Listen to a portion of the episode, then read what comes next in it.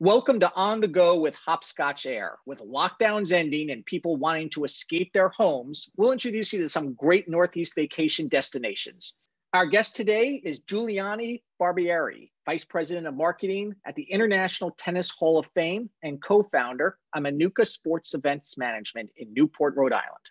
Julianna, thanks for joining us today. Thank you. It's uh, great to be here. Uh, let me start with um, with tennis.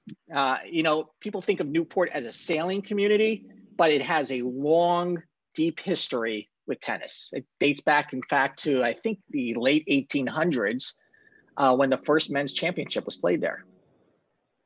Yes, that is correct. Um, the Newport Casino uh, is up on Bellevue Ave in Newport, and it was built in the 1800s uh, as a social club for um, Newport's wealthy elite, and um, it was it's a 13 grass courts were built there in a lovely um, shingle style architecture by the very well known architects McKim, McKim Mead and White. And in 1881, it hosted the very first U.S. National Lawn Tennis Championships. That event uh, morphed into what is today known as the U.S. Open. So the U.S. Open actually originated in Newport, Rhode Island. Um, as time went on, uh, that club evolved, and uh, in the 1950s, uh, Jimmy Van Alen really wanted to um, uh, create a shrine to the sport of tennis. And he had visited Cooperstown in New York for baseball, and he said we should be doing something like this for tennis. And um, they settled on the, the location in Newport, and um, it has been the home to the International Tennis Hall of Fame since then. It's um, in addition to the museum, it's also uh, we, as I said, we have 13 grass courts. We're a year-round um, tennis club open to the public. Uh, we host an ATP Tour men's professional tennis event in July, and um, we have lots of retail and, and so on. So lots to see and do if you do come to Newport um, at the International Tennis Hall of Fame. Yeah, it's really cool because uh, regular folks can go play tennis on grass there in Newport. You can't really do that at the Baseball Hall of Fame or the Football Hall of Fame.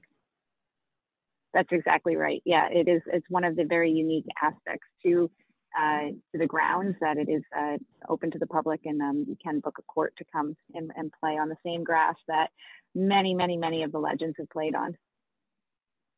Tell me a little bit about some of the people elected into the Hall of Fame.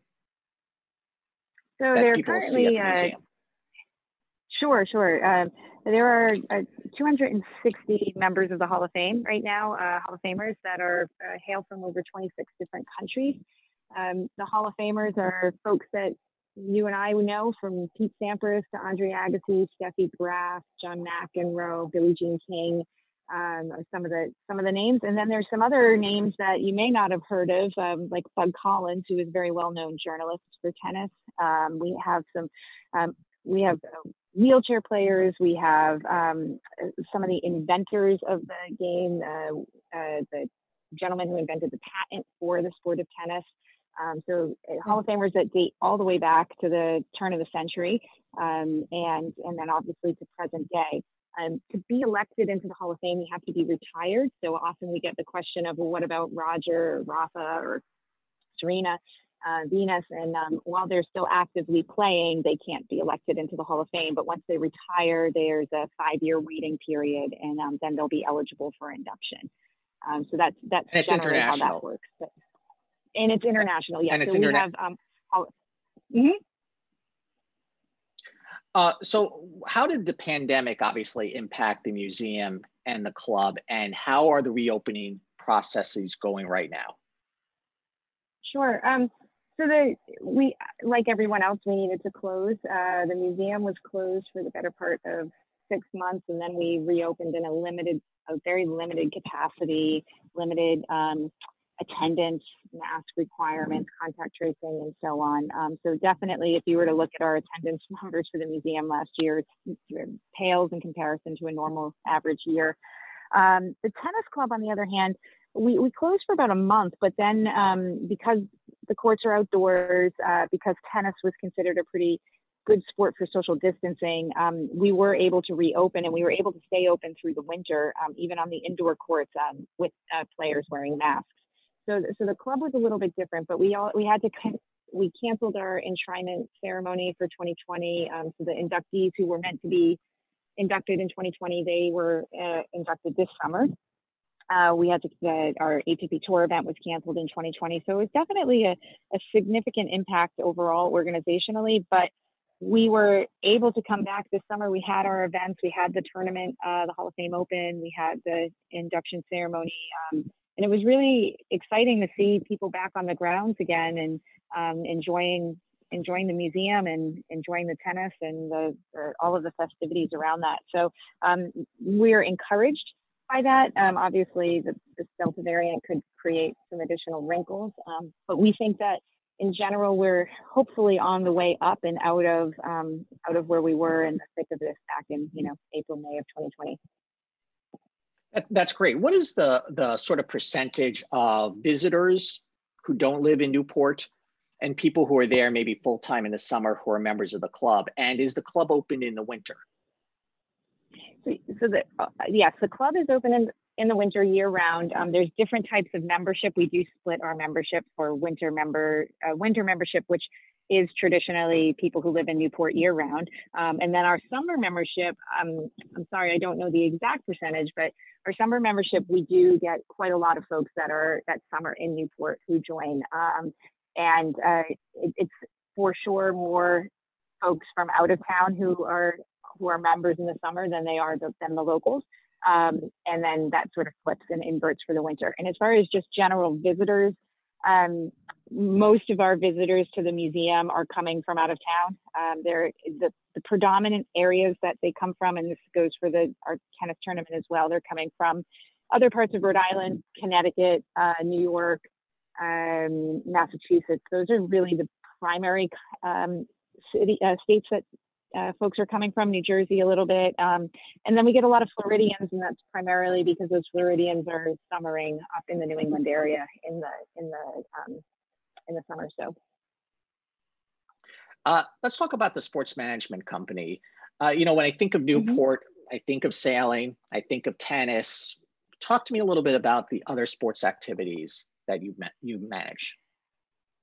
So uh, we have a, um, a sports event management company that I helped co-found uh, back in 2008, and that company is very much focused on the marine side of um, of sports. So mostly sailing, mostly uh, professional sailing, offshore sailing, so point-to-point distance racing. Um, and Newport is really, Newport's been known for a very long time as um, kind of the sailing epicenter of the United States. Um, the America's Cup was mm-hmm. held in Newport for many, many years up until 1983. Um, there's a number of yacht clubs in Newport. Um, there's races happening all the time. Um, our company, Manuka, runs a, a, a, couple of different offshore sailing races that uh, actually none of which hit Newport at the moment, um, but they have done in the past. Um, the Atlantic Cup being one of them, the Pineapple Cup being the other. Um, and then over the years, we actually ran a very large fishing tournament um, for, for Pabst Blue Ribbon, the beer. Um, that was a, a, big effort of theirs for quite some time to really hit their Northeast market. And they we had a fishing tournament that ran from pretty much from Montauk all the way up uh, into the Cape Cod area. Um, and uh, so, in addition to the, the sailing side of things, boating is also a really popular thing to do in Newport and um, and the surrounds. And uh, fishing was a very, very surprisingly very popular event to participate in for um, anglers in the area. Yeah, fishing is generally pretty huge. I always think of Newport as a little bit of the anti Cape Cod uh, you go to Cape Cod for different sort of events.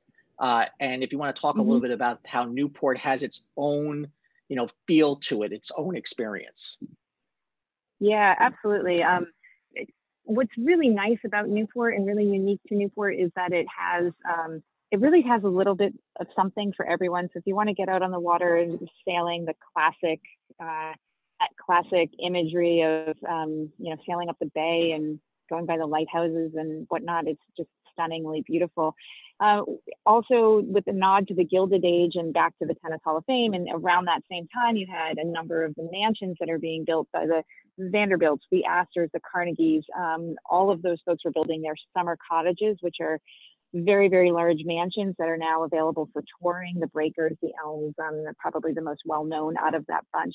Um, so those are that is something that you can do while you're in Newport Um, weekly on Thursday nights in the summertime, there are outdoor films. Um, Newport Films puts on wonderful documentary series throughout the summer at various different locations throughout Newport um, and the surrounding towns on Aquidneck Island.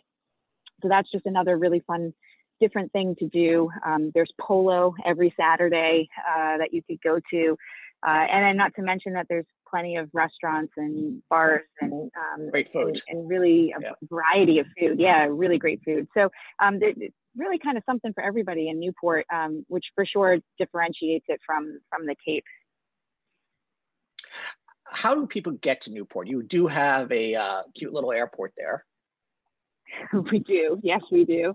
Um, that is one way. Um, and otherwise, it's always the drive. You can, you can do the drive. It's about a, mm-hmm. if with no traffic from New York City and you're, if you're a decently decent driver, you, you, uh, speed wise, you could get there at three and a half ish hours.